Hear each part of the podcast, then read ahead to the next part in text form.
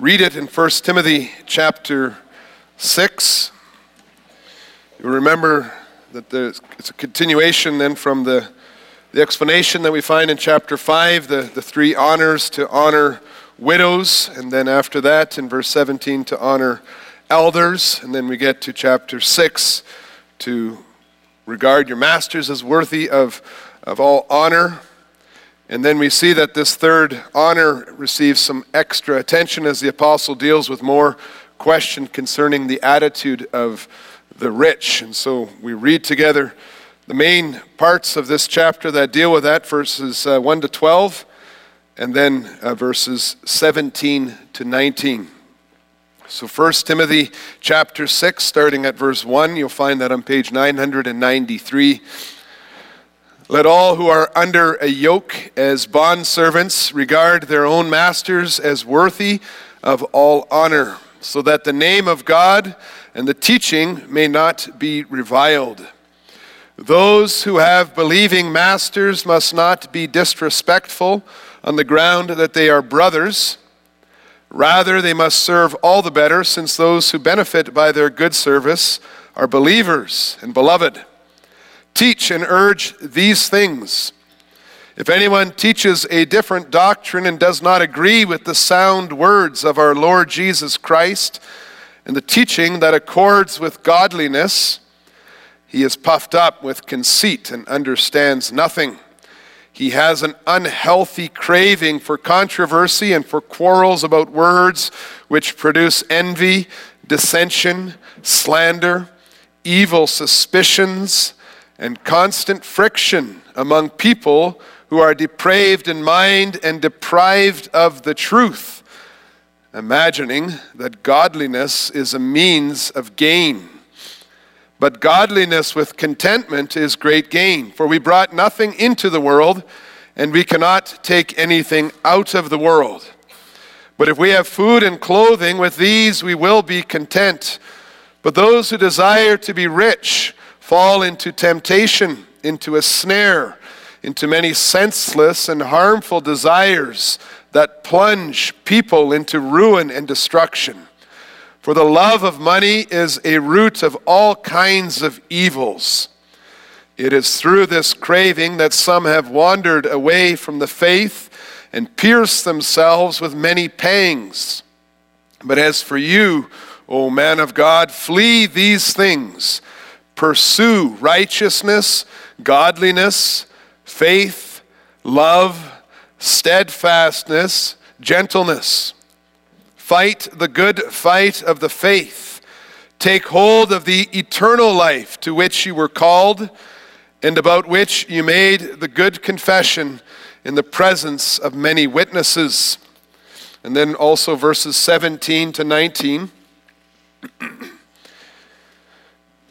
As for the rich in this present age, charge them not to be haughty nor to set their hopes on the uncertainty of riches, but on God who richly provides us with everything to enjoy.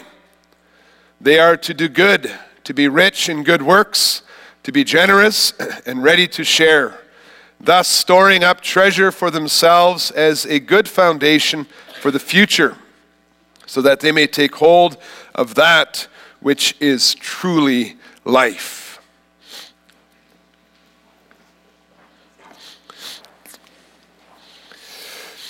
Beloved congregation of our Lord and Savior Jesus Christ, God created people with ambition. Ambition is a strong desire to achieve a goal, a determination that gives purpose and meaning to our activities. We can picture uh, somebody driving a race car, a little race car, and, and getting close to the finish line and seeing that finish line. That's the ambition. You want to get there, you're determined. And then people ask us, and maybe you've been asked and you had to think about it what is your ambition in life? Children, what do you be what do you want to be when you grow up? That's the question. What is the ultimate goal of the university degrees, degrees that you are pursuing? Why did you choose the career that you choose? Why? And even if you didn't choose your career now that you're there, what is it that motivates you to get up in the mornings? How will your activities of each day serve the greater goal that you are pursuing? Ambition always gives us a little bit of dissatisfaction with where we are at the moment where we are at the moment, and then focus, and this forces us to grow and to move forward. That is very good if we have biblical, other directed focus to our ambition. However, if the focus of our ambition is more selfish and is only related to our social position or to money or to comforts, well, it can cause some very serious problems in the household of God. And in our text today, the Holy Spirit shows us some of these problems and warns us that if earthly riches are the focus of our ambition, well, we will be very disappointed. But there is another way to find peace and joy. And the gospel message I preach to you is that if you are in Christ Jesus, you don't need to live your life running after earthly riches. When you believe in Jesus Christ and belong to his kingdom, then you already are the richest kid in the universe. And you already have all the joy and the, and the satisfaction and the peace and the riches that anyone could work for. Why would a rich king spend his life looking for pennies in the dark sewers where he just grows stinkier and grumpier? Why would a Christian turn away from the eternal King and the eternal comforts in Christ Jesus to run after stuff that just rusts and rots and turns them into unpleasant people? Well, brothers and sisters, you don't need to because Christ Jesus has changed your heart, has changed the focus of your ambition forever. When you belong to Him, you have a different way of looking at life. And I preach to you this gospel, the gospel that our riches in Christ define the focus of our ambition. A Christian's ambition is characterized by cooperation, not selfishness, contentment, not greed, and confidence, not uncertainty. In the first verses of our text today, the Holy Spirit shows us that selfish ambition to, to climb the socio-economic ladder can make it difficult for bond servants to respect their masters.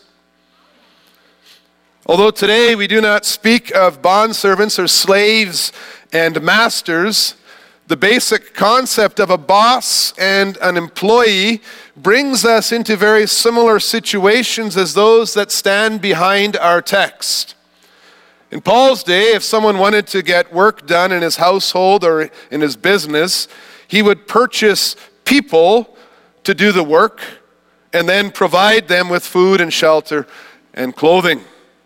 Today, to get the same kind of work done, whether it be teaching or deliveries or accounting or sales or house maintenance and construction or hard labor in another way.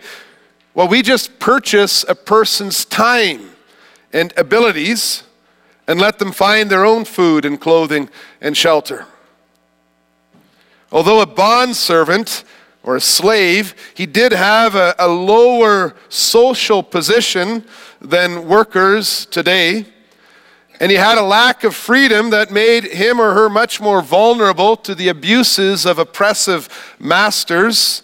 Employees in 2017 can still recognize the sinful desires of their own hearts in Paul's instruction, both in Ephesians and in the passage we just we have as a text, 1 Timothy 6.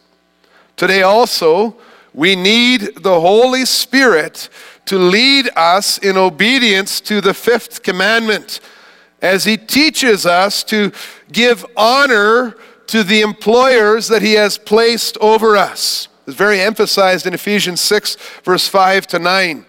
And we need the Holy Spirit to help us then to work faithfully to this employer and not waste our time while working our paid time on social media and sending texts and Facebook or whatever it is. Our text speaks to that. Honor your employers. And although there are no bond servants and masters in the business world today, we can understand why a slave might become jealous of the success of their masters. For we also can sometimes resent the profit that our bosses make from our labor. As the Spirit teaches us, we are led to pray that we might honor our employers with humility and faithful servants service and then you see that in verse 1 so that the name of God and the teaching may not be reviled. What does your employer learn about the God that you serve when he or she looks at your work ethic and your service.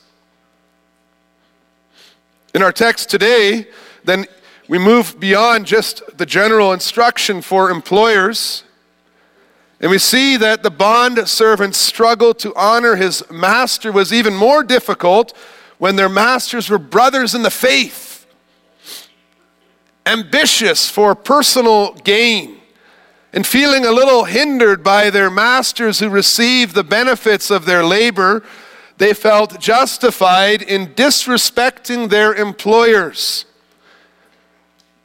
And once again, this struggle is not far from many of us, especially those who, who work for brothers or sisters in the Lord. Or many of us go to shops that are owned by believers.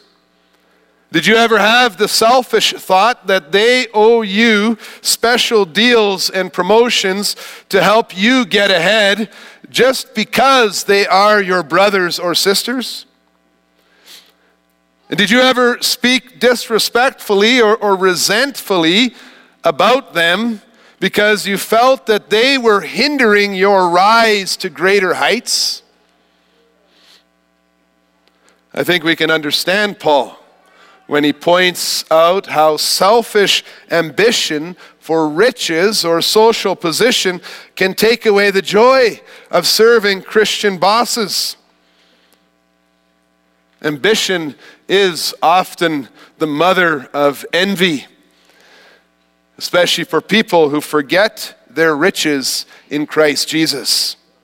So, how does our perspective change when we start from the perspective that any Christian, in whatever social position in society, is actually part of the richest crowd in the universe? What if that's our starting point? When we realize that in Christ Jesus, we are heirs to eternal life together without any merit of our own. We see the focus of our ambition changes drastically, and we are able to deal in a healthy way with our different roles and positions. If you look around, you can see it all the different roles and positions right here in this congregation. And the first thing we realize is that we don't need to earn standing in the eyes of the world in order to be more valuable in God's eyes. In God's kingdom, we are already all equals in Jesus Christ. We are equals even to fellow Christians who may be more powerful or more rich than we are in the eyes of the world. And the second thing that we realize is that in the big eternal picture, we are subjects of the same king. Everyone here, young or old, rich or poor, and we are all seeking the advance of the same kingdom. And selfish ambition hinders the advance of the kingdom of God. Or laziness as an employee hinders the advance of the kingdom of God, and it actually causes envy and dissension and fighting in the church. But cooperation with our Christian employers serves serves the kingdom of God, serves the, the furtherance of the kingdom of God. And, and beyond that, it shows love to our fellow Christians, our fellow believers who want the same things that we do. Even though we have different wages and different social positions and different responsibilities in the kingdom of God as it advances, those who have the Holy Spirit will want to cooperate with others in love because they truly seek first the kingdom of God. We can see that we seek the kingdom of God in the way that we do our work, in our relations with one another, employees and employers. Christ's victory and the guarantee of our eternal life in Jesus Christ gives us peace with our different social, economic positions in the church and fills our hearts with a deep and a humble contentment. The key principle underlying every conversation about social position, work, and riches is that principle we read in 1 Timothy 6, verses 6 to 8. Godliness with contentment is great gain. In our text today, the Holy Spirit shows that, that greedy ambition can corrupt even leaders in the church. You can see that verses 3 to 10. And, and these leaders were so eager to have some sort of gain from their, their knowledge, so called knowledge, that they, they tried to, they even ended up dividing the church through their empty talk. And they were going through religious motions just for their own personal gain. Churches and pastors led by the Holy Spirit will be very careful that they don't compare the church to a business or the calling of a minister to regular paid employment. In the church where Timothy was serving, greedy ambition led some of the leaders to imagine that godliness was a means of gain, similar to some of the widows that we read about earlier in chapter 5. In our text, the Holy Spirit shows that they were wrong in their idea about godliness, and they were wrong that it was a means to gain. Paul first shows that their idea of godliness was wrong because it failed two tests.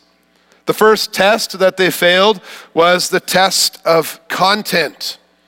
These leaders were so eager for that gain and they were so puffed up, arrogant, that they taught things that don't agree with the sound words of our Lord Jesus Christ. That's verse 3. And then they went beyond that and they made up issues in an attempt to appear important to gain money, to justify gaining some money. Instead of seeking peace, they had an unhealthy craving for controversy and were aching for the next quarrel about words, even though they didn't understand anything. The first test they failed was content. The second test they failed was the test of usefulness. Their teaching didn't bring people to godliness. Their teaching actually destroyed the fellowship between believers. Paul says their leadership produced, and you can read it in verses 4 and 5, envy, dissension, slander, evil suspicions, and constant friction among people who are depraved in mind and deprived of the truth, imagining that godliness is a means of gain. Well, with preaching like that from leaders who only pretended to be godly so that they could gain something for themselves, it is no wonder that the bond servants, the slaves, were disrespecting their masters. And Paul says that the sinful leaders were deprived of the truth. And what truth is it? The truth that godliness is a means, or godliness with contentment is greater gain. They were deprived of the truth that gain for believers is not earned through a show of godliness, but through a real connection to Jesus Christ. When we truly believe in all the sound words of Jesus Christ about all that he has accomplished for us, that faith connects us to all Christ's benefits. And we immediately recognize that Jesus Christ has already given us everything we need. This godliness with contentment is a great gain for believers. For now we know, we know without a doubt that we can depend on Him completely rather than try earn something for ourselves to be self-sufficient. As church, we are Christ sufficient rather than self sufficient. We brought nothing into this relationship with God, and we can add nothing to what Christ has done for us. If we have food and covering, clothing and shelter, we will be content with that because we know that in Christ we are already a part of an eternal kingdom. The content heart is a heart that stays focused on all that we already have in Jesus Christ. It is a heart that recognizes that any other riches and any other comforts that we gain in this life are just a bonus. No one owes them to us. We have the riches in Christ. And may we always be known as content servants of God and not as slaves to work, slaves to temporary riches. Paul writes to Timothy, urging him to be a leader who flees these things. That's verse 11. And his instruction for Timothy is easily applied to all believers today, both the rich and the poor. What are what, what are these things that people who are content in Jesus Christ will want to flee from? What, is, what are these things that Paul is talking about? Christians who want to remain in the contentment that comes from Christ Jesus will want to flee from the dangerous desire to be rich. Verse 9. As if our ambition in this life is to be rich. Christians will flee from the love of money because they recognize it as a root of all kinds of evil.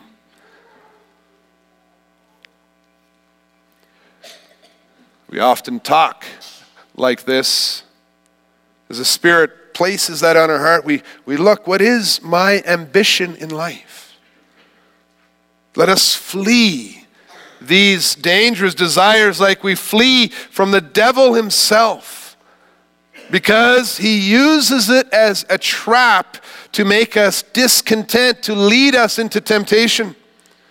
When your hearts get set on foolish and harmful cravings, and I'm just quoting the text, foolish and harmful cravings for, for one more adventure, one more car, one more home, one more thousand dollars, you will stop looking at the eternal kingdom of God and all that God has promised you in Christ Jesus.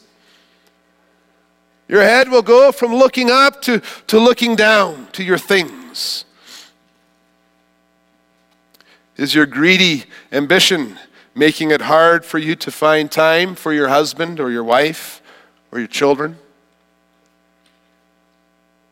Does it leave you lonely?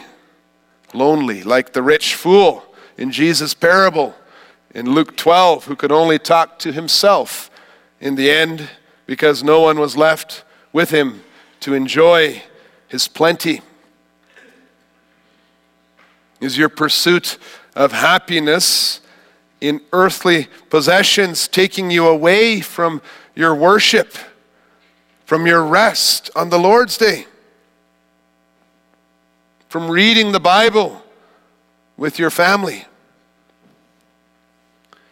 Why would a child of God and a subject of the eternal kingdom of Jesus Christ turn away from God's grace and God's work and continue on the road to what Paul says to ruin and destruction. Why would a king spend his life looking for pennies in the sewers? And when we understand our eternal comforts in Christ, we will be content and never give up all that we have in Him in order to try and satisfy ourselves with temporary treasures that, well, they get destroyed by rust and moth. Kind of keeps us busy. We have to keep replacing it. But we have confidence and not uncertainty when we are in Christ. In 1 Timothy 6, verse 17, Paul warns that wealth can make people haughty and so convinced that their riches can make them happy that they have trouble seeing the promise of future glory which is only found in God. As we sang in Psalm 49, those who abandon God and put their hope in the uncertainties of riches are very quickly disappointed. And some are a little slower to realize than others. Ecclesiastes 5 emphasizes that the uncertainty and the lack of true comfort for those who put their trust in riches. And if you look at those verses, you can see again, if, if, you put your trust in those, in those riches, you will isolate yourselves from others. Verse 10 says, You will never have enough. Verse 17 says, You will pass your days in darkness, vexation, sickness, and anger. Verses 13 and 14 tells us why. It says, because that the hope of wealth is so uncertain. And verses 15 and 16 say, whatever you gain in this life, you'll just lose when you die, anyways. So, what are you left with? What are you left with? So, how can you have confidence about the focus of your ambition if your ambition in life is to be rich, to have lots of stuff? The confidence only comes when we ground our future in the finished work of our victorious Jesus Christ and do what Paul says in verse 11 pursue righteousness and then fight the good fight and take hold of the eternal life to which we have been called and make the good confession in the presence of many witnesses. When we flee from the love of money, that doesn't mean that we don't have anything positive, any positive motivation to get up every morning. It means doesn't mean we don't have any reason to go study in university and, and to have an ambition in life, to work hard at our career. Godly ambition makes us want to pursue things. That's right pursue six virtues, beautiful virtues that Christ Jesus obtained for us. And Paul lists in verse 11 righteousness, godliness, faith, love, steadfastness, and gentleness. The ambition in the life of the follower of King Jesus Christ is to take hold of all that He has obtained for us, to make these things visible in our lives. And I'll tell you, that takes a lot of work. There's a lot of blessings we have to take hold of it and to let them be seen in our lives. And when these virtues are present in our lives, it, it looks completely different than the life of anyone who, who just wants to get rich. When our righteousness and godliness is, is given to us in Christ Jesus, our fear is replaced with faith. And we have a strong desire to show love to God and to our neighbor. This is a great ambition to have in your life. To tell somebody, I want to study and proclaim our righteousness in Christ. I want to show my thankfulness to God by using the gifts He has given to me to glorify God, to love my neighbor through raising godly children, through science and medicine, through teaching, through business, through construction, through engineering, through the arts, and the list continues. That is the way that the children of God speak about their ambition in this life. I will pursue steadfastness. That's holding to your convictions in the midst of a hostile environment. I will pursue steadfastness and gentleness in my life. Maybe by using my, my free time as an empty nester or retired member to defend the church from attacks, to, to give support to organizations that do that, to share my faith, to encourage and help the downtrodden and the vulnerable. Our riches in Christ define the focus of our ambition because we don't need to get more, because we have a fullness and a freedom in that fullness. And so we don't have to chase after the things the world values. We are kingdom focused.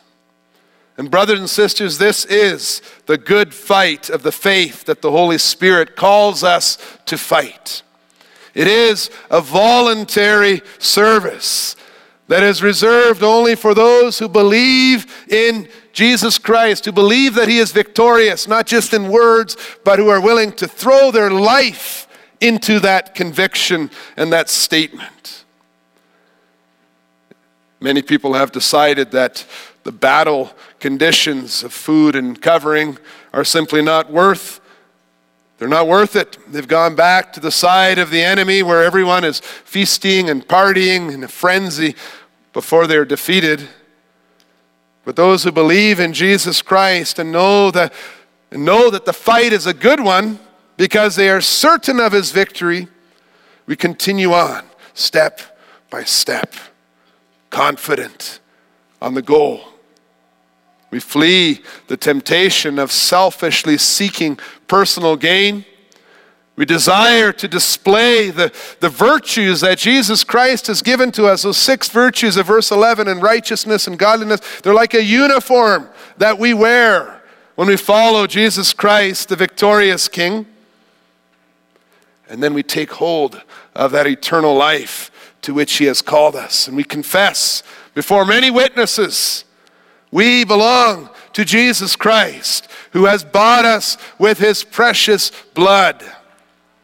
He has given us an eternal treasure and has richly provided us with everything we need. And look at the word in the text to enjoy, for our enjoyment. Our hope is in God and not in our earthly riches. And we will prove this by how we live our lives. You will see the joy, you will see the confidence. You know how? In the face of the temptation to be selfish and proud, we will do good. That's what he says in the text, verse 17. We'll be rich in good works rather than set our hopes on the uncertainty of, of riches that are here one day and gone the next, we will recognize that the money is actually not our own. Was given to us to be used to be generous, ready to share. And, brothers and sisters, the goal in our lives is not to be wealthy with earthly riches. That's way below us who belong to the kingdom of Jesus Christ. That's like looking in the sewer for pennies. But the goal in our lives is to continue to live in the kingdom of God forever. And by the grace of God, we will invest in the certainty of the kingdom of God and the certainty of the victory of Jesus Christ, and we will invest with confidence rather than hope in something like money that can be gone tomorrow. What a joy, what a joy it is to be completely confident that our Christ centered ambition in life will be realized. We will take hold of that eternal life we already have. Because it doesn't depend on us, but it depends on the promise of the eternal God who has already given us these eternal pleasures in Jesus Christ. Amen. We'll now sing together Psalm 112.